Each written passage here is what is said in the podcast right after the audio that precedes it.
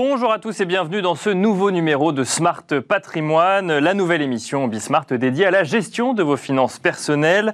Au sommaire de cette édition, on commence comme tous les jours avec patrimoine thématique, un patrimoine thématique consacré chaque mercredi aux crypto-monnaies, un sujet de plus en plus récurrent lorsque l'on parle d'investissement. Nous tenterons de comprendre semaine après semaine, au-delà de l'achat de Bitcoin, quelles opportunités de placement et d'investissement peuvent offrir les crypto-monnaies.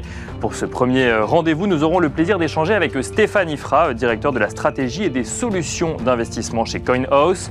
Et puis dans la euh, deuxième partie de cette émission, dans Enjeux patrimoine, nous explorerons les différentes façons de procéder à des donations à ses descendants. Et oui, souvenez-vous, jusqu'en juin dernier, il était possible de faire appel à un dispositif temporaire de don de sommes pouvant aller jusqu'à 100 000 euros à ses enfants ou petits-enfants exonérés de droits de mutation. Nous nous demanderons donc avec nos deux invités quels sont les dispositifs qui reste pour faire des donations à ses héritiers de son vivant.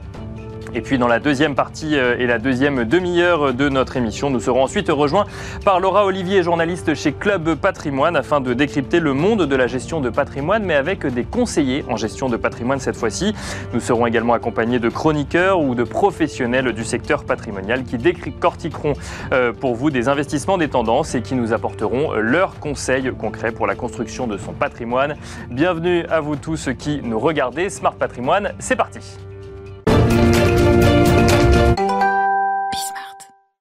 Un patrimoine thématique consacré donc comme tous les mercredis aux crypto-monnaies et crypto-actifs. Un rendez-vous dans lequel nous, nous, demanderons comment ces actifs peuvent abriter des opportunités d'investissement et de diversification. Mais avant cela, il est nécessaire pour bon nombre d'entre nous ce que veut dire investir en crypto-monnaie. Et pour cela, nous avons le plaisir de recevoir Stéphanie Fra, directeur de la stratégie et des solutions d'investissement chez CoinHouse. Bonjour Stéphanie Fra. Bonjour. Alors CoinHouse, une plateforme en ligne dédiée à l'investissement euh, dans euh, les euh, crypto-actifs. Vous allez donc pouvoir nous éclairer sur ce placement dont, bah, dont le niveau de connaissance des épargnants est assez disparate. Hein. On connaît tous le Bitcoin, évidemment. On a d'ailleurs souvent dans notre entourage des personnes qui sont investies en crypto-monnaie. C'est d'ailleurs généralement des profils qui sont assez convaincus hein, par l'investissement dans le Bitcoin. Ils y croient dur comme fer, mais vu de l'extérieur, le Bitcoin et donc les crypto-actifs dans leur ensemble peuvent ressembler à un actif surtout extrêmement volatile et donc essentiellement des dédié à la spéculation. Euh, comment est-ce que vous voyez, vous, euh, cet investissement, Stéphanie Fra? Alors, effectivement, c'est des investissements qui sont très volatiles par rapport à la plupart des placements qu'on peut imaginer, hein, que ce soit des actions ou, des obligations. Euh, pour autant, c'est des choses qui sont très novatrices. et donc forcément, on est dans une phase où on, cherche un peu le bon prix. Mhm. si on se remémore dans les années 2000 ce qui s'est passé avec la bulle Internet, on avait également des actifs qui étaient des actions, donc euh, qu'on connaît tous, mais qui était également très volatile parce que adossé à des projets euh, naissants. Euh, avec plein d'incertitudes. Et en fait, la volatilité ne fait que retranscrire une forme d'incertitude sur ces, sur ces placements-là. pour autant, il ne faut pas avoir peur de l'innovation. et on voit bien que certaines sociétés qui étaient là dans les années 2000 ont traversé ces 20 dernières années et sont devenues des mastodontes. Parce que là, on voit effectivement, euh, là, on, parle de, niveau de prix. On a vu euh, le Bitcoin euh, aller juste en dessous des 65 000 dollars au début de l'année, en avril dernier. Et puis, en juillet, il est tombé sous les 30 000 dollars. Là, finalement, il recommence à progresser, mais on peut se dire, effectivement, oui, on avait l'impression que c'était une progression infinie, en tout cas sur cette période-là, parce qu'on avait déjà connu ça il y a, un peu plus d'un an et demi. Et puis, d'un coup, d'un seul, patatras. Et ça peut faire peur, effectivement, à un certain nombre d'investisseurs de se dire, je ne sais pas trop. Déjà, il va y avoir le problème de la connaissance de la technologie, on en parlera après, mais je ne sais pas trop dans quoi j'investis, et puis je ne comprends pas trop l'évolution finalement du, de l'actif en tant que tel. Alors effectivement, c'est pas du livret A. C'est pas du livret A, oui, ça c'est moins qu'on puisse dire. Donc le premier euh, conseil qu'il faut donner à, n'importe qui qui souhaiterait investir dans cette classe d'actifs, c'est d'en mettre un petit peu par rapport à son épargne. D'accord. Donc si vous mettez entre 2 et 5 de votre épargne, on va dire, euh, investissable, même si vous vous trompez fondamentalement sur le, bon moment ou le bon point d'entrée, vous n'allez pas remettre en péril votre portefeuille. Donc le, premier point, c'est d'en mettre une, une, petite partie. D'accord. Euh, le timing, effectivement, il est très compliqué à anticiper, euh, puisqu'on voit bien qu'on a des phases de, hausse qui sont très importantes. Euh, quand vous mentionnez 65 000, il faut bien voir que fin d'année 2020, mhm. octobre-novembre, on était dans les 7-8 000 dollars. Donc il y, a eu, il y, a eu, un run qui a été extraordinaire et, vous n'avez aucun autre actif qui vous permet d'avoir ce type de, de, rendement. Donc évidemment, il faut en mettre qu'une petite portion. Après, il faut effectivement accepter qu'une fois qu'on a eu un run qui va de 7-8 000 à 65 000, bah oui, on repère de 35 000. Euh, Encore faut-il avoir été là dès le début du run et pas être arrivé sur la fin Alors, c'est là où il faut effectivement avoir une vision euh, plus long terme et éventuellement euh, faire comme vous faites dans le monde de l'investissement classique, c'est investir par paliers successifs mhm. pour être là régulièrement et puis pour moyenner finalement vos points d'entrée. Parce que c'est vrai qu'on a, pu entendre, euh, bah, justement, je parlais des gens euh, dans notre entourage où on pouvait lire. Alors non, effectivement, quand on allait sur de la presse spécialisée, euh, c'était beaucoup plus tempéré, mais on voyait effectivement ce Bitcoin qui montait, qui montait, qui montait, et on se dit, on a, pu lire, bon ben voilà, il suffit d'investir en Bitcoin pour et on va multiplier par 2, 3, voire 10 son, son investissement. Là, vous nous dites non, non, attention, on met une toute petite partie et surtout, on voit ça sur le long terme finalement. On se base pas sur quelques mois de hausse parce que après une, une très forte hausse, un long run, finalement, il faut s'attendre à une, euh, à une chute, ou en tout cas à une, à une, correction. Mais comme dans à peu près tous les marchés Oui, comme un autre actif financier, bien sûr. Exactement. Donc il faut vraiment avoir une, une approche euh, lissée, euh, régulière. Effectivement, bah, quand le, le, marché a vraiment beaucoup payé. Alors le problème, c'est de beaucoup payer. dans, le, dans, dans, le monde des cryptoactifs, c'est plutôt faire un x5, x10. Mhm. Là, vous pouvez vous dire, ça vaut peut-être le coup de commencer à alléger. Alors là, on parle effectivement de, la chute qu'a connue le Bitcoin en juillet. Aujourd'hui, on en est où euh, On a l'impression que ça repart euh, à la hausse. On a eu des annonces récentes de PayPal ou encore de Coinbase. Euh, PayPal qui a annoncé étendre son service d'achat et de vente de crypto-monnaies au Royaume-Uni. Coinbase qui a annoncé de son côté placer 500 millions de dollars de sa propre trésorerie en crypto-monnaie. Bon, on a l'impression effectivement que le, Bitcoin attend des annonces d'acteurs, de, grands acteurs installés pour connaître du coup des phases de hausse. On se souvient, celle qu'il y avait eu avec, euh, avec Tesla. Là, on est, on, est aux, alentours des 50 000 dollars. Ça veut dire quoi? Qu'on est euh, reparti dans un run, qu'on reprend une tendance d'un peu plus long terme sur le Bitcoin? Alors, il faut bien voir qu'en termes d'intervenants sur ce marché-là, dans la bulle précédente hein, qui, qui s'est terminée euh, début 2018, on était sur un, un mouvement de prix principalement alimenté par les particuliers. D'accord. Le mouvement de prix qu'on est en train de connaître a commencé à peu près à l'été 2019. Alors les gens ne le voient pas forcément, mais quand on analyse un petit peu euh, finement les, volumes, euh, ce, mouvement de prix-là, il est plutôt fait par des gros acteurs et des institutionnels. Alors quand je parle institutionnel, on n'est pas encore dans les fonds de pension et autres, même si je pense qu'on va y venir. Euh, et ce run-là va être beaucoup plus on va dire, c'est beaucoup plus fondamental. C'est vraiment des gens qui se, qui se mettent à engager de l'argent, qui d'habitude vont dans les marchés financiers classiques et qui cette fois-ci se, se, tournent en partie vers le monde de, la crypto-monnaie. Alors pour bien comprendre ce que, ce que vous nous dites, c'est que avant, c'était plus des particuliers qui allaient mettre une petite partie, ou après ça les regarde, mais en tout cas une partie de leur épargne dans le Bitcoin, et il pouvait y avoir des effets d'annonce qui allaient créer des, une, en, fait une arrivée massive de particuliers. Là, ce que vous nous dites, c'est que les volumes sont apportés par des plus gros acteurs, mais moins de plus gros acteurs finalement. Exactement. Et, on le voit bien, euh, il y a eu euh, des annonces comme MicroStrategy, effectivement Tesla, PayPal. On voit bien que les banques américaines sont en train de commencer à proposer ces services-là, en tout cas l'accès à ce marché-là à leurs clients fortunés. Mhm. la structure de marché a fondamentalement changé en fait. Euh, et c'est pour ça que oui, ça reste spéculatif, mais quand vous achetez un appartement, vous, vous anticipez rarement que le prix va baisser. Bien sûr. Donc quelque part, on est dans une forme de spéculation. C'est le principe de la spéculation, c'est qu'on s'attend à ce que ça, que ça progresse. Et, et je ne connais pas beaucoup de gens qui achètent des actifs en se disant ils vont baisser. Voilà, donc, donc on est tous des spéculateurs, simplement on n'a pas forcément les mêmes horizons et on n'a pas forcément le, même appétit pour les risques. Donc non, juste pour revenir sur, ce, sur cette structure de marché, elle a fondamentalement changé et comme vous le mentionniez, effectivement, on attend maintenant que des gros acteurs ou des nouveaux gros acteurs sortent du bois en, annonçant effectivement euh, qu'ils ont investi. Alors soit ils montent un business autour de la crypto, mhm. soit effectivement ils investissent de la trésorerie directement dans la crypto et, c'est ces annonces-là qui effectivement entretiennent ce flux haussier euh, et on a eu un petit trou d'air en termes de news et plutôt même des news un peu négatives euh, après les 65 000, notamment de la part de, Tesla, euh, où Elon Musk s'est amusé un petit peu à, souffler le chaud et le froid sur le, sur le marché. Euh, là, on est effectivement revenu dans un news flow qui est un peu plus positif et, les fondamentaux restent là en fait. Et, et on n'est pas tout à fait avancé dans le cycle euh, par rapport à ces, gros investisseurs, euh, ce qui laisse de la place pour les euh, mois à venir sur une hausse. Alors encore une fois, ça va pas être du linéaire. Hein. Faut, faut, Bien on est dans un marché où, ça va être relativement chaotique, mais je pense qu'on a encore beaucoup de chemin à faire avant d'arriver à un top. Mais alors, quand on est épargnant et que euh, du coup on, s'intéresse aux crypto-monnaies, on n'est pas forcément déjà euh, investi. Euh, ce que vous nous dites de regarder en cette rentrée, c'est quels sont les gros acteurs qui vont faire des annonces potentiellement sur les crypto-monnaies et pour, pour, potentiellement voir une tendance continuer à aller à, continuer à progresser ou en tout cas pour voir cette tendance évoluer. Alors le problème, c'est que si vous attendez que ces acteurs-là fassent leurs annonces, c'est trop tard. D'accord. Donc il faut il faut plutôt prendre le pari que d'autres acteurs vont effectivement faire des annonces, que ça va entretenir le flux haussier sur le, sur le marché pendant encore quelques mois, voire quelques trimestres, mhm. euh, et effectivement euh, être raisonnable dans ses achats. Soit on voit qu'on est sur un point bas local, et là, effectivement, on peut investir. Quand on voit que ça a beaucoup payé, c'est rarement le bon moment pour investir, c'est rarement juste après une grosse annonce, quand le prix a pris 20, 30, 40% Qu'il faut y aller. Il faut y aller. On rappelle des fondamentaux, effectivement. Mais, mais ça, c'est Il y a une question de moment aussi quand on arrive sur n'importe quel marché financier. les crypto-monnaies en font partie. Mais c'est juste du bon sens, en fait. Et, là, quelque part, il faut avoir un bon sens paysan sur euh, quand est-ce qu'il faut y aller ou pas, ou pas y aller. Bon, on le rappelle quand même, c'est un actif qui est volatile, donc euh, risqué.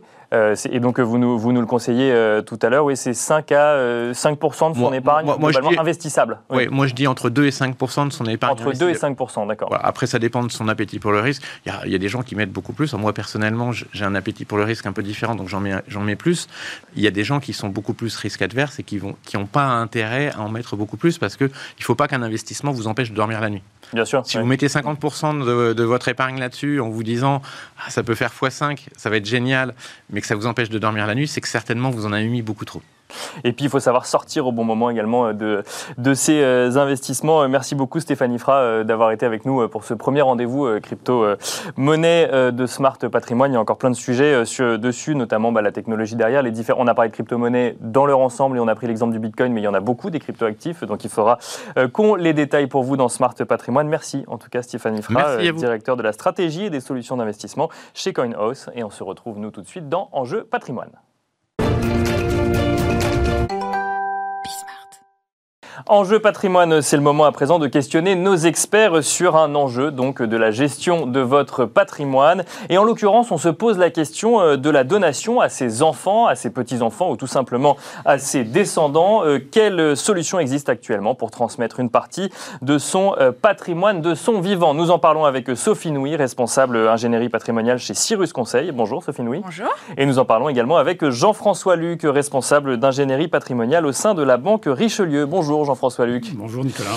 Alors, euh, je rappelle un petit peu euh, le contexte. En 2020, le gouvernement euh, a mis en place un dispositif temporaire qui a pris fin en juin dernier. Il s'agissait de permettre aux ménages français d'investir le surplus d'épargne, ou en tout cas une partie du surplus d'épargne accumulé pendant la crise, et notamment de pouvoir transmettre plus facilement à ses descendants donc des sommes d'argent dans la limite de 100 000 euros sans fiscalité, avec, on va le voir, des contraintes quand même, ou en tout cas des conditions un an, euh, c'est court. On va peut-être commencer avec vous, euh, Sophie Nui. Vous avez vu beaucoup de personnes utiliser ce dispositif? Très peu. Très peu? Il avait un gros avantage, c'est qu'il nous a permis de reparler du sujet de la transmission avec nos clients, de leur parler de ce dispositif, de voir s'ils étaient éligibles. Et dans la grande majorité des cas, ça fonctionnait pas. D'abord parce que euh, les conditions étaient très strictes en termes de délai. Mhm. Et puis surtout, les conditions pour celui qui recevait, le donataire, elles étaient très strictes également. Il devait soit investir au capital d'une entreprise qui avaient moins de 5 ans, qui répondaient aux conditions de la petite entreprise et dans laquelle eux-mêmes travaillaient depuis plus de 3 ans. Bien sûr. Il faut mm. un alignement des étoiles qui soit quand même assez fin. Il faut monter sa propre entreprise en fait. oui, ou, l'avoir montée il, y a plus, de 3 ans, puisqu'il faut être employé depuis plus de 3 ans. Ou alors euh, financer des travaux qui étaient éligibles à la prime rénov. Donc ça, ça peut fonctionner de façon un petit peu plus euh, facile. Ou alors faire construire sa résidence principale, mais attention, pas en VFA, et puis euh, ça ne peut pas être utilisé pour l'acquisition du terrain. Donc il y avait énormément de conditions qui faisait que dans les faits, si on avait un enfant qui était éligible, c'était déjà bien, mais alors quand en plus on avait plusieurs enfants, pour créer une égalité, et donc les parents, ils aiment bien donner la même chose, dans les mêmes conditions à tous les enfants, même si en réalité on pourrait le faire avec des dispositifs différents. Avoir la même chose pour plusieurs enfants, ça fonctionnait quasiment jamais. Chez Cyrus Conseil, on a très peu de clients qui ont eu recours et je crois qu'à chaque fois, on a considéré que vraiment on avait euh, quasiment de la chance. Oui, c'est ça, parce que vous évoquiez du coup les différentes conditions. Il faut que ce soit lié à un projet. Euh, les euh, personnes qui recevaient en fait les fonds avaient trois mois, voire un peu moins de trois mois, puisque c'était à la fin du troisième mois suite au don qu'on devait impérativement utiliser cet argent pour un projet précis. Jean-François Luc, même question. Vous avez vu beaucoup de personnes venir vous voir pour faire appel à ce dispositif l'année dernière? Non, même, même, cause, et mêmes effets. Donc on, s'est trouvé dans la situation dans laquelle les, délais de, de, réinvestissement étaient trop courts, les conditions fixées par le législateur étaient trop strictes, et donc effectivement très peu de personnes l'ont utilisé. Donc finalement, il y avait un dispositif supplémentaire qui, a, qui a été très peu utilisé, mais qui avait quand même du coup euh, l'avantage, Sophie Nouy, vous nous le disiez, disiez euh, de, euh, de pouvoir enfin, faire revenir sur le, sur, le, sur le devant de la table en fait, ce sujet. Et puis surtout, il avait quand même l'avantage de pouvoir se cumuler finalement à d'autres dispositifs existants. Oui, mais encore fallait-il pouvoir, pouvoir le cumuler. conditions. Alors ça nous permettait d'évoquer ce sujet et puis d'aller leur dire, il y a beaucoup d'autres solutions. Donc parlons de la transmission de votre patrimoine la plupart de nos clients ont déjà commencé, amorcé, réfléchi à des structurations. Mais c'est des sujets qu'il faut remettre euh, sur le devant de la scène régulièrement parce que la situation de chacun change. Euh, les enfants, la situation familiale, leur situation professionnelle, leurs besoins peuvent évoluer. Et donc, c'est le moment de, remettre des choses en place et de leur montrer ce qui existe et ce dont ils peuvent profiter. Alors, euh, justement, Jean-François Luc, Sophie nous disait à l'instant qu'il faut rappeler ces sujets aux, enfin, à vos clients, ou en tout cas aux personnes avec qui vous discutez. Ça veut dire quoi? Ça veut dire que les gens viennent pas spontanément dire, bah là, au bout d'un moment, j'ai trois enfants, quatre enfants, euh, il faut que je pense un petit peu à la façon dont je peux leur transmettre une partie euh, de mon argent. Euh, c'est à vous, du coup, professionnels, de les conseiller, de les accompagner dans, dans, cette démarche-là? Oui. En fait, nos clients sont tiraillés entre différents objectifs. D'un côté, il est vrai qu'il y a un intérêt fiscal à procéder à des transmissions anticipées de patrimoine. Mais de l'autre, il y a aussi les contraintes psychologiques. L'impression, effectivement, d'engager déjà sa succession, des fois des conflits familiaux qui peuvent exister. Et donc, mhm en général, s'ils n'ont pas un conseil attitré avec lesquels ils peuvent euh, initier ces opérations, ils sont un peu tiraillés, préfèrent souvent remettre au lendemain ce qu'ils pourraient faire immédiatement. Donc c'est un peu à nous de les sensibiliser sur ces sujets au fur et à mesure, de façon à ce qu'ils puissent prendre les bonnes décisions qui ne doivent pas être seulement dictées par des considérations fiscales. Ça veut dire que euh, quand vous parlez de barrières psychologiques, bah, déjà il y a la première barrière de se dire bah, euh, finalement je prépare euh, le jour où je serai plus là, donc effectivement c'est pas forcément toujours évident. Et puis parfois on n'a pas envie de mettre le doigt effectivement dans des discussions qui pourraient être un peu houleuses au sein d'une famille. Pas nécessairement, mais le, donateur a l'impression des fois de perdre une partie de sa liberté. D'accord. S'il donne un bien avec réserve d'usufruit, euh, s'il souhaite ensuite l'arbitrer, il devra demander l'autorisation des nus propriétaires. Donc on se trouve dans des situations dans lesquelles, alors qu'il était seul décisionnaire, il va partager la décision avec la génération suivante et comme l'on appelle, avec les valeurs ajoutées de, ses enfants. Donc parfois, il peut y avoir des, des discussions qu'il préfère éviter, et donc c'est pour ça que souvent il préfère euh, atermoyer. Et, du coup, euh, Sophie Nouy, c'est dans ces cas-là où on fait appel à des, euh, à, des experts qui peuvent, eux, avoir une vision finalement euh, bah, non empreinte d'émotion quand il s'agit de gérer le patrimoine de la personne que vous avez en face de vous. C'est ça. Nous, on essaye d'écouter, de comprendre un petit peu les, enjeux et d'avoir une vision un peu froide. Et d'ailleurs, je suis complètement d'accord, on ne peut pas avoir de, sujet qui soit uniquement fiscal. Le cas de la résidence principale, c'est un bon exemple. On a des clients qui ont déjà transmis beaucoup et qui envisagent de donner la nue propriété ou de la pleine propriété de leur résidence principale. Tendance à leur dire de surtout pas faire ça, parce que euh, se retrouver avec un droit partagé sur quelque chose qui est son cadre de vie, même si fiscalement c'est intéressant, ça n'a pas de sens euh, psychologiquement. Si un jour il faut effectivement mettre en location, vendre, et qu'on se retrouve avec euh, un conjoint ou les enfants qui viennent en représentation de leurs parents, c'est pas tout à fait les mêmes discussions. Donc il, faut avoir une vision très froide et il faut parfois les, les, freiner quand ils ont tendance à vouloir donner beaucoup, et dans d'autres cas, juste leur expliquer les conséquences fiscales s'ils ne font rien, les conséquences euh, s'ils font les choses euh, de façon un petit peu trop parcellaire, et leur montrer un petit peu que c'est dans l'intérêt de tout le monde, en tout cas de se poser la question et d'organiser les choses en amont. Jean-François Luc, oui.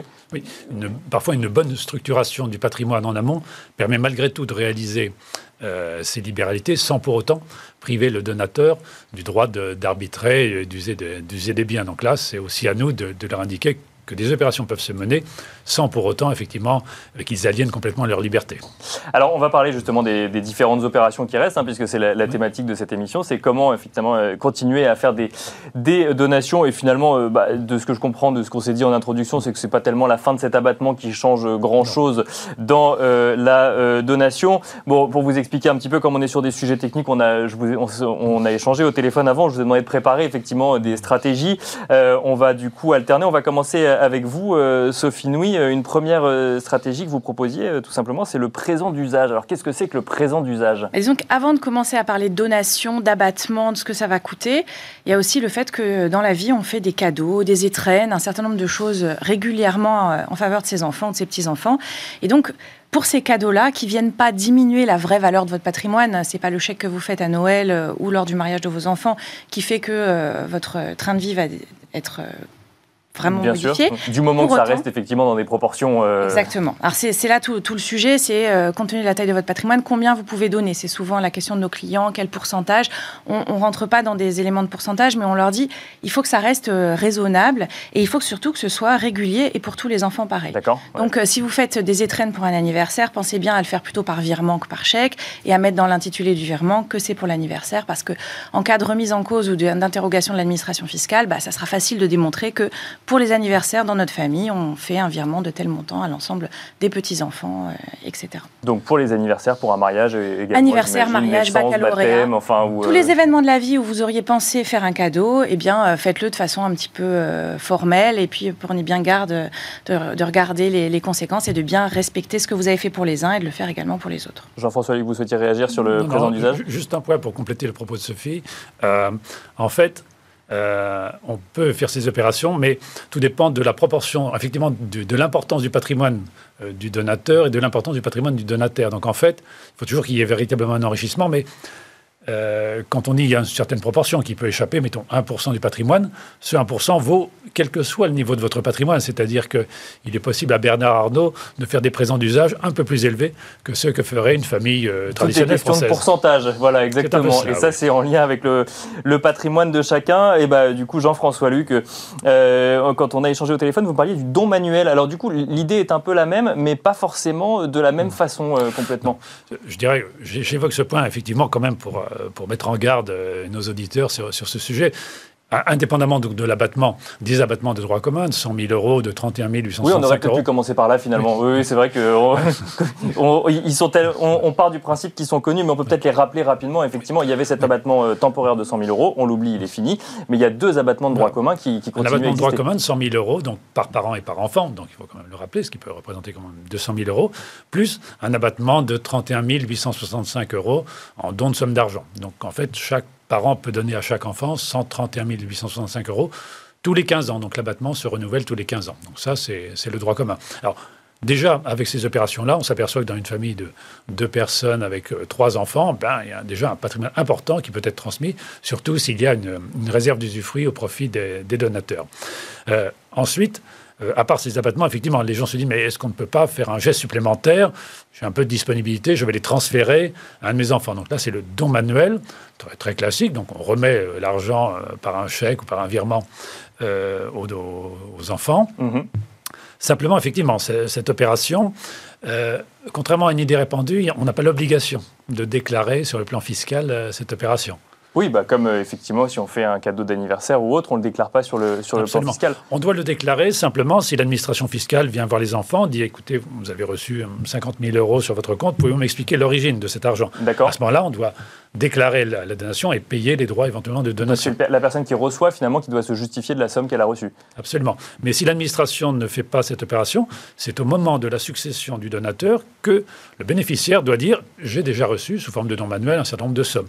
Et c'est là souvent qu'il peut y avoir des discussions entre les héritiers en disant mais il me semble bien que les parents t'avaient donné quelque chose. Et donc si effectivement les parents croient faire un bon geste en, espérant effectivement échapper à l'abattement, ils peuvent créer au sein de la famille des discussions ultérieures qui sont assez fâcheuses. Et donc on en revient à ce que nous disait Sophie Nouy tout à l'heure sur euh, cet abattement euh, temporaire de 100 000 euros, où il y a cette notion bah, d'égalité finalement entre les enfants qui revient de toute façon à un moment ou un autre, que ce soit euh, lors, lors, du don ou lors de, de, la succession.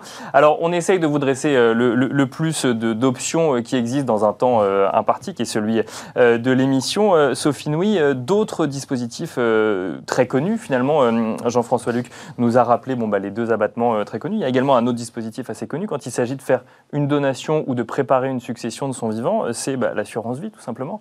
C'est ça. Alors on est en théorie, c'est une poche différente. On considère qu'il y a la succession d'un côté qui bénéficie des abattements dont Jean-François Luc a parlé. Il y a également l'assurance vie qui permet d'investir ses liquidités euh, euh, complémentaires avant ou après 70 ans avec une fiscalité un peu différente. Mais ça permet de transmettre avec une fiscalité qui peut être euh, fort réduite par rapport à la fiscalité en succession. On a un abattement supplémentaire de 152 500 euros quand on a investi les liquidités avant ses 70 ans. Donc en faveur des enfants, vous parliez tout à l'heure de la possibilité de transmettre 100 000 euros tous les 15 ans les 31 000 par donation de somme d'argent, mais également 152 euh, 000 à son décès. Donc ça commence là encore à, accumuler des, options et des possibilités. Et puis quand on place l'argent après ses 70 ans, le problème c'est qu'on est à nouveau taxé en droit de succession. Donc là, la stratégie, c'est plutôt d'essayer de viser des gens et de les rendre bénéficiaires lorsqu'ils ne sont pas héritiers. D'accord. Si on place de l'argent après ses 70 ans en assurance vie, bah, vaut mieux que les petits-enfants soient bénéficiaires, mhm. parce que comme ils ne viennent pas à la succession, bah, ils n'auront pas consommé les tranches basses du barème qui au plus haut atteint 45%, mais qui a quand même un certain nombre de tranches avant cela plutôt que de transmettre à ses enfants qui déjà ont la succession et qui donc vont tout de suite être dans des tranches assez élevées. Autre euh, sujet, je suis désolé, le, temps euh, tourne. Autre euh, possibilité, Jean-François Luc, vous nous parliez du, compte, enfin, quand on, échangeait au téléphone, du compte courant d'associés. Oui. Non, en fait, on va prendre l'exemple de parents qui souhaitent effectivement mettre le pied à l'étrier à leurs enfants avec une acquisition d'un premier actif immobilier. Donc, ils vont utiliser l'abattement de 100 000 euros, mais souvent, notamment sur la région parisienne, ça ne permet pas toujours d'aller très loin. Et donc, ils peuvent, avec leurs enfants, créer une société civile de famille. Donc, les enfants seront les principaux euh, détenteurs du capital social. Ils auront 99% du capital. Les parents auront 1%, mais il n'est pas interdit aux parents d'apporter de l'argent en compte courant d'associés.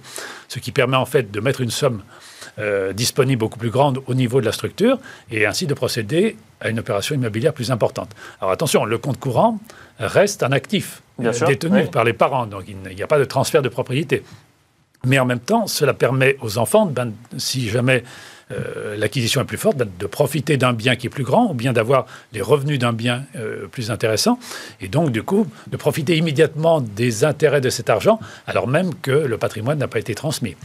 Cela n'interdit pas aux parents, 15 ans plus tard, ben, de transférer la propriété du compte courant d'associé aux enfants, donc en, le transmettant ou en le prévoyant par, par l'aigle successoral. C'est ça, effectivement, et de jouer sur le timing, c'est-à-dire d'anticiper de, de, sur les, les, les, 15 prochaines années et ne pas attendre effectivement ces 15 prochaines années. Et on finit avec vous, Sophie Nouy. Euh, il reste une dernière option qui existe finalement quand on, quand on a la possibilité de le faire, bah, c'est finalement de, de ne pas faire porter sur la personne qui reçoit le fait de payer les droits. C'est ça. Disons que les, deux autres points vraiment cruciaux, c'est de penser à transmettre en nue propriété, donc utiliser mhm. le démembrement, ce qui quelque part se coordonne avec tout ce qu'on a vu euh, précédemment, quasiment. Et puis l'autre point qui est une tolérance, c'est que si vous donnez au-delà des abattements dont on a parlé et qu'il y a des droits à payer, eh bien le donateur peut prendre en charge ses droits. Et c'est extrêmement intéressant parce que c'est pas considéré comme une donation supplémentaire. Dans le cas contraire, cet argent, il se retrouve dans une succession, avec tout le reste de la succession, et en général, vous utilisez l'argent de la succession, qui est taxé, pour payer la taxe en question. Donc c'est de l'argent qui a subi l'impôt qui va servir à payer l'impôt. Ça a beaucoup moins de sens que d'anticiper au maximum et de prendre en charge soi-même les droits tels qu'ils sont faits. Jean-François que vous souhaitez réagir rapidement? le, dispositif que Sophie vient de décrire est encore plus intéressant lorsque ce sont des transmissions indirectes. Parce que lorsque les droits entre par exemple, oncle et neveu sont à 55%, oui, la prise en charge des droits, ça joue encore plus et donc ça l'effet euh, financier maximum. Effectivement, parce qu'on ne paye pas euh, un même pourcentage de droits, que ce soit des enfants, des petits-enfants ou des neveux et nièces, ou alors des gens avec qui on a encore moins euh, de liens de parenté. Merci beaucoup à tous les deux d'être venus présenter succinctement hein, finalement tous ces dispositifs, mais on a essayé de faire une, un panorama un peu général. On pourra revenir dans le détail peut-être dans d'autres émissions sur chacun de ces dispositifs. Merci en tout cas euh, Sophie Nouy, euh, responsable ingénierie patrimoniale chez Cyrus Conseil. Merci Jean-François Luc, responsable d'ingénierie patrimoniale au sein de la Banque Richelieu. Et merci à vous euh, de nous suivre. C'est la fin de la première partie de Smart Patrimoine et on se retrouve tout de suite après la publicité.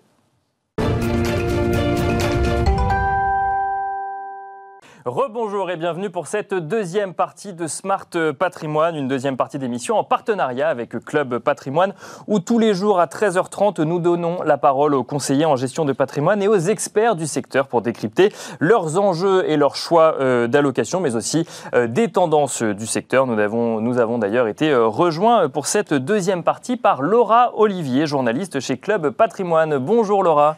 Bonjour Nicolas, bonjour à tous, ravi d'être avec vous pour cette deuxième partie de Smart Patrimoine. Et au sommaire, le club macro et nous allons retrouver David Viersba, directeur du développement chez Varenne Capital Partners. Et avec lui, nous allons nous poser la question de la gestion active dans les stratégies de la rentrée. Et ensuite, dans le Club Action, nous ferons un tour d'horizon euh, de la promotion immobilière en lien évidemment avec le crowdfunding immobilier, crowdfunding immobilier qui est l'activité euh, de Grégoire Linder, président et cofondateur de Raisers. Et puis enfin, dans la dernière partie, le club expert, notre chroniqueur du jour, Sébastien Delattre, associé chez Ambre Patrimoine, va nous expliquer comment choisir sa SCPI. On se retrouve tout de suite dans le Club Macro.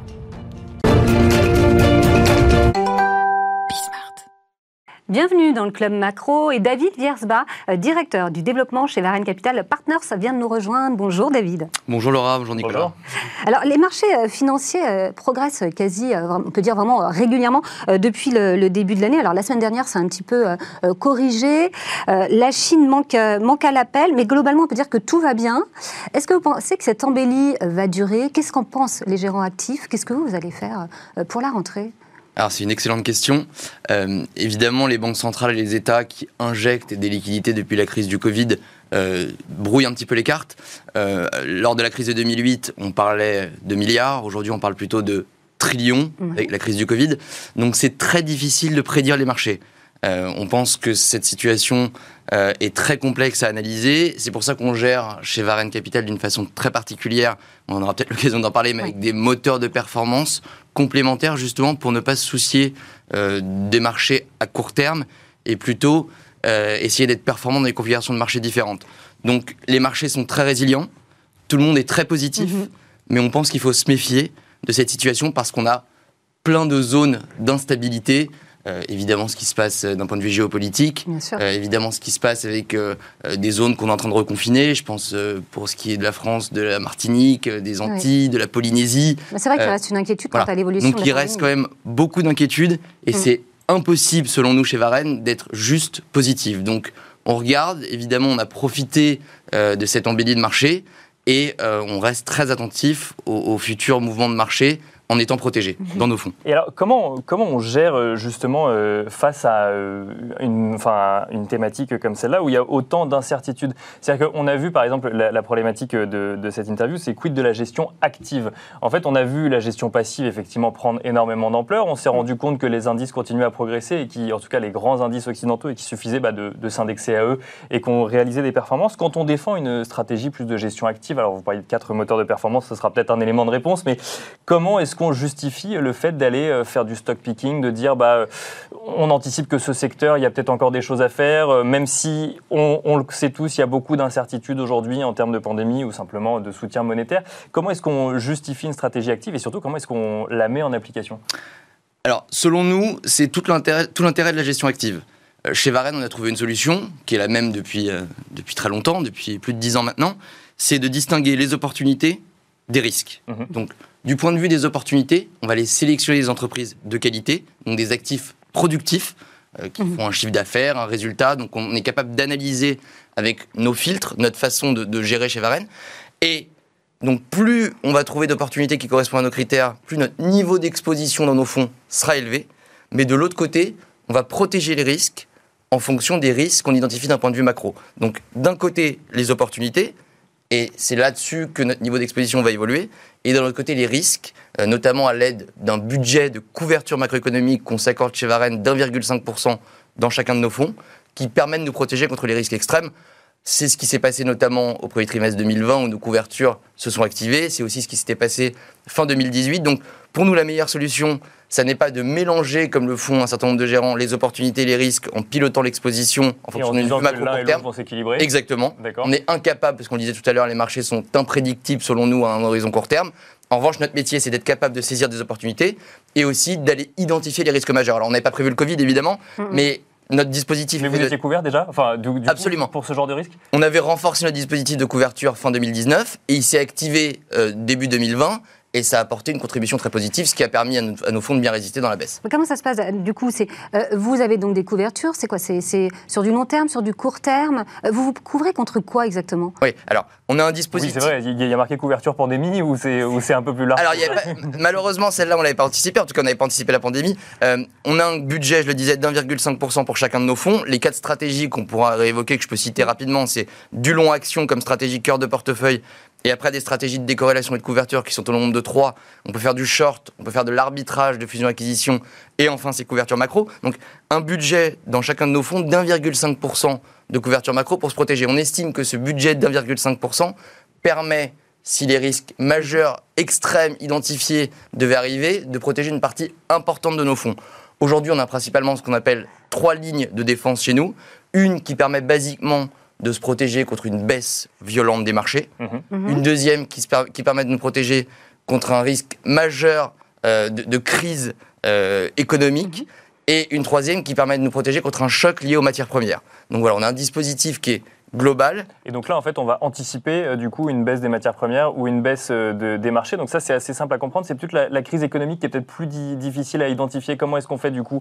Parce qu'on on utilise quel euh, mécanisme? Alors la, la, crise est extrêmement difficile à identifier, comme je le disais tout à l'heure. En revanche, on va essayer de regarder les zones d'ombre et d'avoir un dispositif qui permettra de protéger euh, si jamais, si jamais la crise devait arriver. Mais alors, quel type de crise va arriver Malheureusement, si je, je pouvais vous répondre? non, non, bien sûr. Mais c'est sur les mécanismes un oui, oui, non, bien sûr, bien sûr. C'est des, alors, je veux pas être trop technique euh, ici, mais c'est des options avec des maturités long terme en dehors de la monnaie qui permettent de protéger voilà, une partie importante. Euh, on, a des options avec des, des, des, des, mécanismes de gestion qui permettent de protéger. Voilà, et si jamais, euh, c'est exactement ce qui s'est passé en 2020, hein, c'est évidemment pas la pandémie, on, on, souriait il y a quelques instants, mais c'est pas la pandémie que, qu'on anticipait, mais le dispositif qui était en place s'est activé et a permis d'avoir une contribution importante dans nos fonds. Vous le disiez, le, moteur phare, c'est euh, le, long action. Absolument. là, vous y allez toujours. Vous êtes, vous êtes quoi Vous êtes en, cinquième là, sur, sur le long action Oui, alors, alors notre objectif chez Varenne, c'est de saisir des opportunités euh, qui correspondent à nos critères d'exigence dans des fonds qui sont concentrés avec une vraie gestion de conviction. Ce que je peux vous dire, c'est qu'aujourd'hui, le niveau d'exposition est à un niveau plutôt élevé par rapport à notre fourchette dans, nos différents fonds.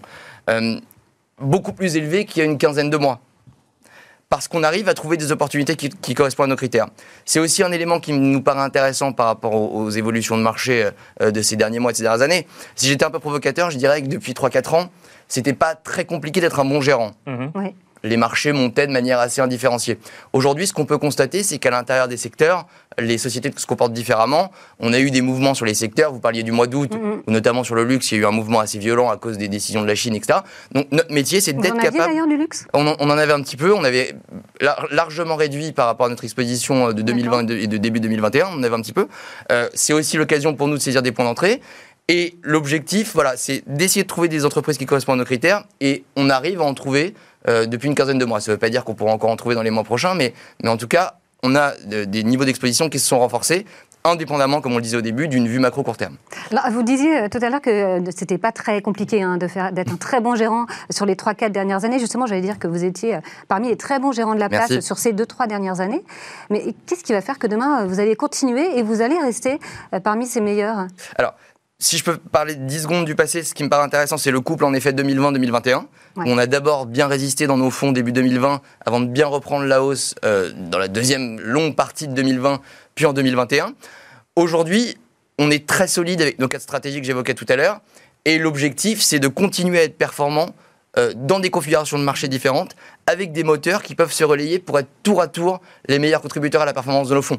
Donc, euh, je ne peux pas prédire l'avenir, euh, mais je pense que notre gestion a fait ses preuves depuis des années, et on va essayer de continuer à, d'un côté, saisir des opportunités pour générer de la performance, puisque on disait les marchés sont imprévisibles, mais en tout cas les sociétés, ça, c'est palpable, et on arrive à trouver de bons candidats. Et d'un autre côté, essayer de protéger les risques qui sont identifiés et il y a beaucoup de risques euh, sur, sur, les marchés et dans l'économie. En termes de, de, secteur, on a parlé euh, du, luxe. Quels sont les. Du coup, vous parlez d'opportunités. Euh, qu'est-ce que vous regardez, vous, en cette rentrée, que ce soit en termes de secteur d'activité ou même de secteur géographique? Alors, je vais vous décevoir parce qu'il n'y a pas de biais sectoriel chez Varenne. C'est-à-dire qu'on élimine un certain nombre de secteurs par construction parce que nos filtres ne passent pas et qu'on est incapable de donner une valorisation aux sociétés par rapport à nos critères, évidemment, euh, pour ces secteurs. Je pense notamment euh, aux financières, je pense à ce qui est trop cyclique, je pense aux matières premières. Euh, des secteurs comme ça sont éliminés. Et ensuite, à l'intérieur de ce qui nous reste, on a on n'a pas de biais sectoriel. Parce qu'on va chercher, je vous disais, pour nos fonds les plus diversifiés, on est entre 20 et 25 lignes en portefeuille. Donc on est assez hétérogène en, termes de secteurs. sur les 18, sur les 15, 16 derniers mois, ce qui a représenté une partie importante euh, dans nos fonds, c'est euh, il y a eu, d'abord du luxe, mais il y a eu des semi-conducteurs, euh, il y a eu un petit peu de santé, il y a eu des secteurs comme ça qui correspondent à nos critères. Donc, je ne peux pas vous dire que les gérants chez nous, l'équipe de gestion, va mettre le focus sur un secteur en particulier dans, dans cette rentrée, mais en tout cas, on va aller continuer à trouver des candidats pour rentrer dans nos fonds qui correspondent à nos critères en termes de décote, et de qualité économique. Dernière question très très rapide, euh, David. Euh, quels ont été les contributeurs à la performance? Parce que vos fonds sont positifs. Oui, alors nos fonds sont, notre, notre gamme est entre plus 15 et plus 28 depuis le début de l'année hier soir, euh, on, a, on, a, eu de très forts contributeurs. La très très grande majorité de la performance vient de la stratégie long action, évidemment, qui est le cœur de portefeuille, dans des marchés qui ont été porteurs avec des bons candidats. Euh, il y, a des entreprises, alors je ne sais pas si vous voulez que je cite les entreprises, mais euh, des entreprises comme, comme Pandora, qui a été notre meilleur contributeur en 2020, continue à performer en 2021. des entreprises dans l'univers des semi-conducteurs comme KLA et Lam Research aux États-Unis ont été aussi des bons, des, des bons contributeurs. donc voilà, il y, a un certain nombre de sociétés qui, euh, qui ont contribué à, la performance de nos fonds. Et notre objectif, c'est voilà, de, continuer à trouver des entreprises qui vont générer de la performance euh, pour nos clients. Merci beaucoup euh, David de Viersba de nous avoir détaillé du coup votre expertise sur cette situation de rentrée. Je rappelle que vous êtes directeur du développement chez Varenne Capital Partner. Merci à vous d'avoir suivi cette interview. On se retrouve tout de suite dans le Club Action. C'est l'heure à présent euh, du Club Action, Club Action où nous recevons euh, Grégoire Linder, président et cofondateur de Razers. Bonjour Grégoire Linder. Bonjour Nicolas. Bonjour Grégoire. Bonjour Laura. Euh, on va s'intéresser avec vous aux enjeux de la promotion immobilière en France via le prisme évidemment du crowdfunding immobilier qui est votre activité principale. Est-ce qu'on peut peut-être juste rappeler rapidement pour les gens qui nous suivent le mécanisme du crowdfunding immobilier? Si je devais le rappeler simplement, je dirais qu'il s'agit d'un moyen pour les promoteurs immobiliers de lever des fonds directement auprès de particulier pour venir compléter finalement un emprunt euh, bancaire, voire même se constituer un apport. C'est, on, dit une bêtise quand on parle d'apport Non, non c'est ça. On va soit substituer complètement euh, la banque sur un tas d'opérations, à peu près 50% de nos opérations chez Risers, ou effectivement euh, réaliser ce qu'on appelle de la dette mezzanine. Donc dans le plan de financement global d'un promoteur immobilier, il pourrait y avoir une première tranche de financement bancaire, une tranche de dette supplémentaire sur laquelle on peut intervenir, et ensuite l'apport du promoteur. Et donc on va venir compléter donc cet apport avec cette dette mezzanine. Et donc du coup, ensuite, on va chercher directement euh, les fonds euh, auprès des épargnants. Et j'imagine que quand on est euh, bah, intermédiaire en crowdfunding immobilier, on va défendre un certain nombre en fait de projets vis-à-vis des épargnants. Juste pour bien comprendre le mécanisme, le crowdfunding immobilier est considéré comme apport auprès de la banque dans le deuxième, dans le dernier cas que vous nous avez donné? C'est ça, c'est ça, c'est un complément d'apport. C'est un complément d'apport. Donc on, est vraiment une solution pour des investisseurs, qu'ils soient particuliers ou professionnels, pour leur permettre de prêter directement à des promoteurs immobiliers, les marchands de biens. Le produit type chez C'est euh, un prêt sur une durée relativement courte, qui peut mhm. aller de 12 à 36 mois, et sur des taux euh, compris entre 7 à 10% par an de rémunération. Euh, comment vous arrivez à proposer des taux aussi élevés par rapport à d'autres produits, Grégoire? C'est justement le principe de cette dette mezzanine. On ne parle pas forcément d'une euh, d'une dette bancaire qui pourrait être rémunérée à 2 ou 3 mhm. euh, dans le cadre des, des, opérateurs marchands de biens, euh, promoteurs immobiliers. Là, vraiment, on est un complément d'apport, on est un substitut éventuel à un autre actionnaire qui pourrait rentrer au capital de ces, de ces promoteurs et, et, permettre aussi à ces développeurs et eh bien, de leur permettre de se développer, de créer plus de produits, d'aller saisir des opportunités pour réaliser 2, 3, 4 programmes supplémentaires dans l'année et de les Mhm. accompagner dans la croissance. Donc c'est quelque chose qui se rémunère davantage euh, qu'un prêt classique. Comment vous vous couvrez quand même comme pour les, enfin, contre les risques et quelles sont euh, les garanties Donc vraiment, c'est l'enjeu de, de, notre travail au quotidien. Nous avons constitué une équipe d'une quinzaine d'experts chez Razers. Euh, on reçoit entre 5 et 10 demandes de financement euh, quotidiennes quasiment. L'enjeu, c'est de sélectionner les meilleures opérations. Une fois qu'on les a sélectionnées, de packager une dette obligataire, un contrat de prêt obligataire, le même pour l'ensemble de nos investisseurs, avec les meilleures garanties. Donc qui pourront être quand il n'y a pas de banque, eh bien évidemment, on va essayer de prendre une garantie hypothécaire euh, inscrite en premier rang, qui est la, clé de, la clé de la garantie, la, meilleure des garanties, la reine des garanties. Euh, on peut aller euh, également sur certaines opérations mettre en place des, choses un peu plus techniques qu'on appelle des fiducies sûreté. on pourra prendre également des garanties déportées sur d'autres structures du groupe du promoteur. On peut peut-être rappeler ce que c'est qu'une fiducie sûreté, parce que j'avoue que c'est pas un terme qu'on entend tous les jours dans le patrimoine. Effectivement, la fiducie sûreté, le principe, c'est de prendre les parts de la société de, de promotion immobilière et de les isoler chez un tiers fiduciaire qui va les donner en garantie à nos prêteurs. C'est-à-dire si le, promoteur ne rembourse pas, eh bien mm. éventuellement on récupère les actions de la société de, de promotion immobilière. Est-ce que effectivement c'est important de le rappeler parce qu'on parle d'actions ou, euh, de substituts d'actionnaires, mais en fait quand on fait du crowdfunding immobilier, on détient une obligation. C'est ça. C'est une, dette obligataire exactement. On n'est pas actionnaire de la société, on a prêté à la société qui elle s'engage à rembourser sous une certaine mm-hmm. durée et éventuellement sous euh, certaines garanties. Donc la dernière des garanties qu'on peut prendre qui est la plus commune, c'est la, caution personnelle des dirigeants qui est euh, quasiment systématiquement euh, mise en place. Et comment ça se passe quand ça prend euh, du retard Par exemple, on nous dit deux ans, et puis finalement, bah, là, ça a dû arriver, en plus, peut-être avec la pandémie? Oui, on a un coupon clairement. clairement. Alors, euh, premier, premier sujet effectivement important, c'est qu'on présente des opérations, donc la durée moyenne, elle est de l'ordre de, 24 mois. on n'a pas eu, sur les 5-6 dernières années, de, de défauts. Mhm. En revanche, on a environ 10%, un petit peu moins de 10% de nos opérations qui sont en retard. Donc, on identifie deux, deux principaux types de, retard. le premier, bah, c'est un retard de, travaux, hein, c'est propre au, métier. Euh, les chantiers qui sont un petit peu prolongés, notamment euh, vous l'avez évoqué, euh, pendant la phase Covid, eh bien, c'était compliqué d'organiser les équipes pour travailler sur les chantiers. Et là, depuis un petit peu plus récemment, c'est très compliqué d'être approvisionné en matières premières. Il y a des pénuries sur tout un tas mhm. de, produits, avec en plus, bon, ça c'est un autre impact, éventuellement une augmentation des, coûts de, de, la construction. Donc quand on a un promoteur qu'on suit mensuellement ou au pire trimestriellement, euh, on, connaît l'état d'avancement euh, de son programme de travaux, de son planning, euh, où est-ce qu'il en est par rapport à son planning, et ce qui va être en mhm. retard. Donc généralement, on, le sait en amont, et si c'est un retard expliqué de quelques semaines, de quelques mois, bon, ça pose pas de problème. On va simplement prolonger l'emprunt de quelques mois.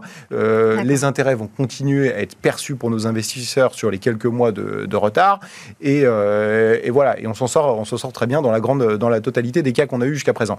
Deuxième type de retard, c'est un retard sur la commercialisation qui peut être, lui, plus inquiétant. Euh, j'ai construit, en revanche, j'arrive pas à vendre. Euh, Comment ça se passe Est-ce que, voilà, est-ce mm. que mon, bien euh, est en adéquation, typologie de bien et prix de sortie en adéquation avec le marché?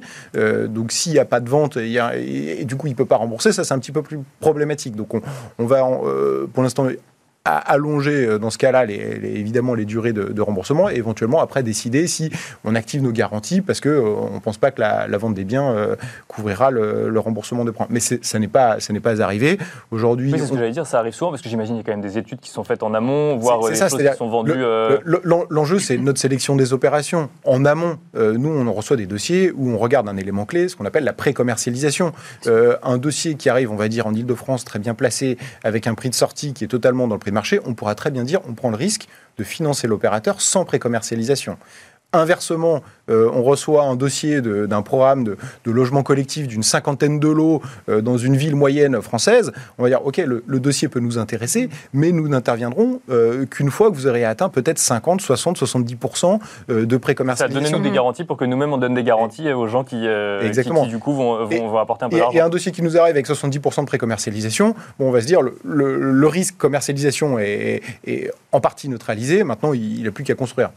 Grégoire, vous êtes quand même quelques-uns hein, sur sur, euh, sur le secteur. Vous avez de la concurrence. Qu'est-ce qui fait votre valeur ajoutée? Alors, on est euh, d'abord, on est sur un marché du crowdfunding mm. immobilier, de cette dette obligataire pour les promoteurs immobiliers qui, qui croît très fortement. Euh, on est sur une tendance entre plus 50 et plus 80% de croissance de la, demande par an sur les, sur les 3-4 dernières années. Euh, donc, ça laisse déjà de la place à, quelques acteurs. après, on, estime aller un petit peu moins 800 millions, 900 millions d'euros de, de, financement en dette obligataire sur, sur 2020 à se répartir entre les différents acteurs. ce qui se passe, c'est qu'en réalité, il y a cinq acteurs qui, euh, qui prennent 80-90% euh, du, euh, du, marché. Donc en réalité, c'est concentré sur cinq acteurs, alors qu'effectivement, on peut, on peut avoir l'impression, d'un point de vue extérieur, qu'on est une multitude d'acteurs. il doit y avoir 20 ou 25 plateformes qui font ce métier en France, mais il y en a cinq qui, qui détiennent 80% du marché. maintenant, quelle est la différence chez Razers Alors, on a une activité, évidemment, en France, sur laquelle eh bien, on communique sur notre performance les cinq dernières années et qui, est, qui a figuré à plusieurs reprises parmi mhm. les, les meilleures performances performance du, marché. Donc en termes de, taux de rendement, de taux de défaut qui est nul et, et de, hein, durée d'emprunt, exactement. Mm. Mais on est à 9,80 de taux moyen depuis 5 ans de rendement pour nos investisseurs. donc ça fait partie des, meilleures performances du, du marché. Et après, ce qu'on apporte à nos investisseurs, c'est la possibilité de diversifier. Alors, diversifier d'une part euh, sur le marché français sur différentes typologies d'actifs, que ce soit du résidentiel à 80%. Donc diversifier au sein même de l'immobilier Exactement. Ou, c'est pas l'immobilier qui est un outil de diversification d'une autre épargne? Diversifier dans l'immobilier. Donc dans le résidentiel, on va cibler, ça peut être à la fois des programmes de promotion mhm. ou des opérations de marchand de biens, euh, en, euh, dans les grandes métropoles ou en province, sur des zones touristiques ou sur des zones plus urbaines. Et après, nouvelle diversification, enfin nouvelle non, on, on l'a depuis 2015, mais une diversification en termes de pays. C'est-à-dire qu'on a présenté un certain nombre d'opérations en Suisse, en Belgique, au Luxembourg. Et l'enjeu, c'est de dire à nos investisseurs, j'ai un budget pour faire du crowdfunding immobilier. Eh bien, on n'est pas un fonds d'investissement. Donc, il a l'obligation de diversifier sur un certain nombre d'opérations. Et sur ces opérations, il va diversifier également euh, sur différents pays pour répartir son risque. Sur la France, euh, justement, vous avez parlé de l'appétence du coup des, euh, épargnants pour le, crowdfunding immobilier. De l'autre côté, en termes de promotion immobilière, euh, quel est l'état des lieux là à la rentrée, à la rentrée de septembre? Les, promoteurs ont effectivement des, enjeux plus récents, on va dire post-Covid, post-Covid sur lesquels ils, doivent faire face. donc, évidemment, un, c'est on on l'a évoqué, c'est l'augmentation des coûts de, construction. D'une part, liée à, à, des pénuries de certains, certains matériaux euh, aussi, euh, on a les normes, toutes les normes, euh, les nouvelles normes qui sont mises en place. Sûr, notamment énergétiques. Énergétiques, exactement. Alors, le gros sujet des passoires énergétiques pour les, bon, pour les, les, réhabilitations, les rénovations, mais évidemment que les promotions neuves doivent intégrer toutes ces, toutes ces normes-là. Donc ça augmente ces coûts de, de construction. Donc nous, dans l'analyse des opérations qu'on reçoit, c'est évidemment un critère important qu'on regarde. Quel est le coût de construction qu'ils ont prévu au mètre carré? Est-ce qu'il y a une marge de manœuvre? Est-ce que ça prévoit éventuellement une augmentation de certaines, certains coûts des, des matières? Donc ça, c'est effectivement un, un, enjeu clé. Mais dans l'autre sens, comme il y a eu euh, une baisse de la production de, logements neufs euh, et que la demande elle reste, elle reste relativement importante, ils arrivent toujours relativement bien à vendre. On a une, deuxième contrainte euh, sur le pourquoi il y a une baisse de, de production de logements, c'est certaines grandes agglomérations françaises euh, qui ont eu des euh, changements politiques avec les élections euh, des maires il y a un peu plus d'un an, et avec des maires qui contraignent très fortement les nouveaux... La promotion immobilière. La promotion immobilière, voilà. Donc on, a vu des villes comme Bordeaux, typiquement, qui a pu bloquer quasiment tous les permis de construire sur la ville pendant un mm. certain temps. Donc, et, Bordeaux, il y, en a eu d'autres. Donc évidemment, ça met les bâtons dans les roues à, à ces promoteurs. Merci beaucoup euh, Grégoire Linder nous a fait un petit état des lieux de rentrée sur le crowdfunding euh, immobilier. Je rappelle que vous êtes président et co-fondateur de Raisers. Merci, Merci vous, à bientôt.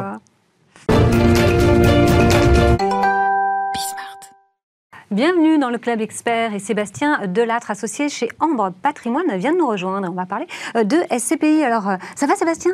Très bien. Bonjour Sébastien. Bonjour.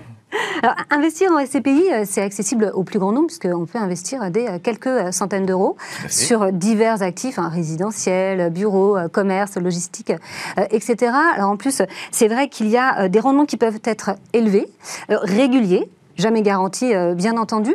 Alors déjà, la, première question, c'est comment choisir une, une SCPI Et est-ce que vous pouvez nous rappeler, pour commencer, ce qu'est ce qu'est une SCPI alors, SCPI, ça signifie Société civile de placement immobilier. Pour faire simple, c'est un fonds d'investissement dans l'immobilier qui va permettre de regrouper plusieurs investisseurs, plusieurs centaines, milliers, plusieurs dizaines de milliers d'investisseurs pour les plus grosses SCPI, rassembler leurs forces de frappe pour acheter ensemble des biens immobiliers, tout en s'appuyant sur la force et les compétences d'une société de gestion professionnelle. Ça permet d'investir simplement dans l'immobilier, d'avoir tous les avantages de l'immobilier, sans toutes les contraintes de gestion.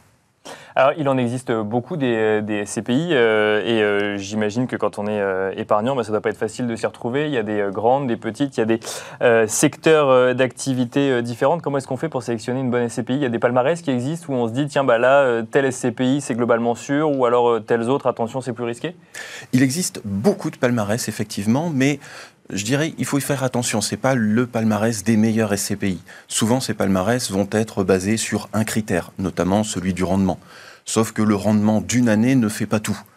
Euh, il faut savoir comment est constitué ce rendement. Est-ce que la société de gestion a pioché dans les réserves de la mhm. SCPI pour augmenter son rendement une année? Est-ce qu'il y a eu une distribution de plus-value exceptionnelle Est-ce que c'est régulier?